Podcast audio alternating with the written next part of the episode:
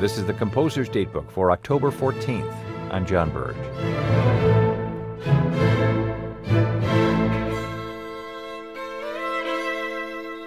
On today's date in 1883, the premiere of Antonin Dvorak's Violin Concerto was given in Prague by the Czech violinist František Ondřiček with the National Theatre Orchestra led by a Czech conductor named Moritz Anger, an old friend of Dvorak's and his one-time roommate.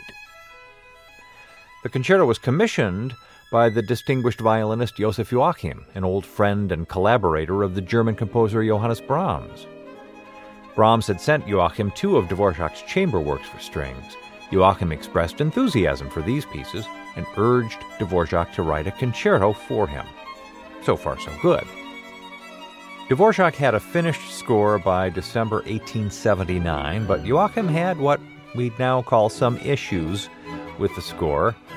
And by the time Dvorak was finishing the last revisions, three years had elapsed with no talk of a premiere. Dvorak realized Joachim was unlikely to ever premiere the new concerto. So instead, Dvorak offered it to Ondřiček, a young virtuoso who eagerly championed it in Prague and abroad.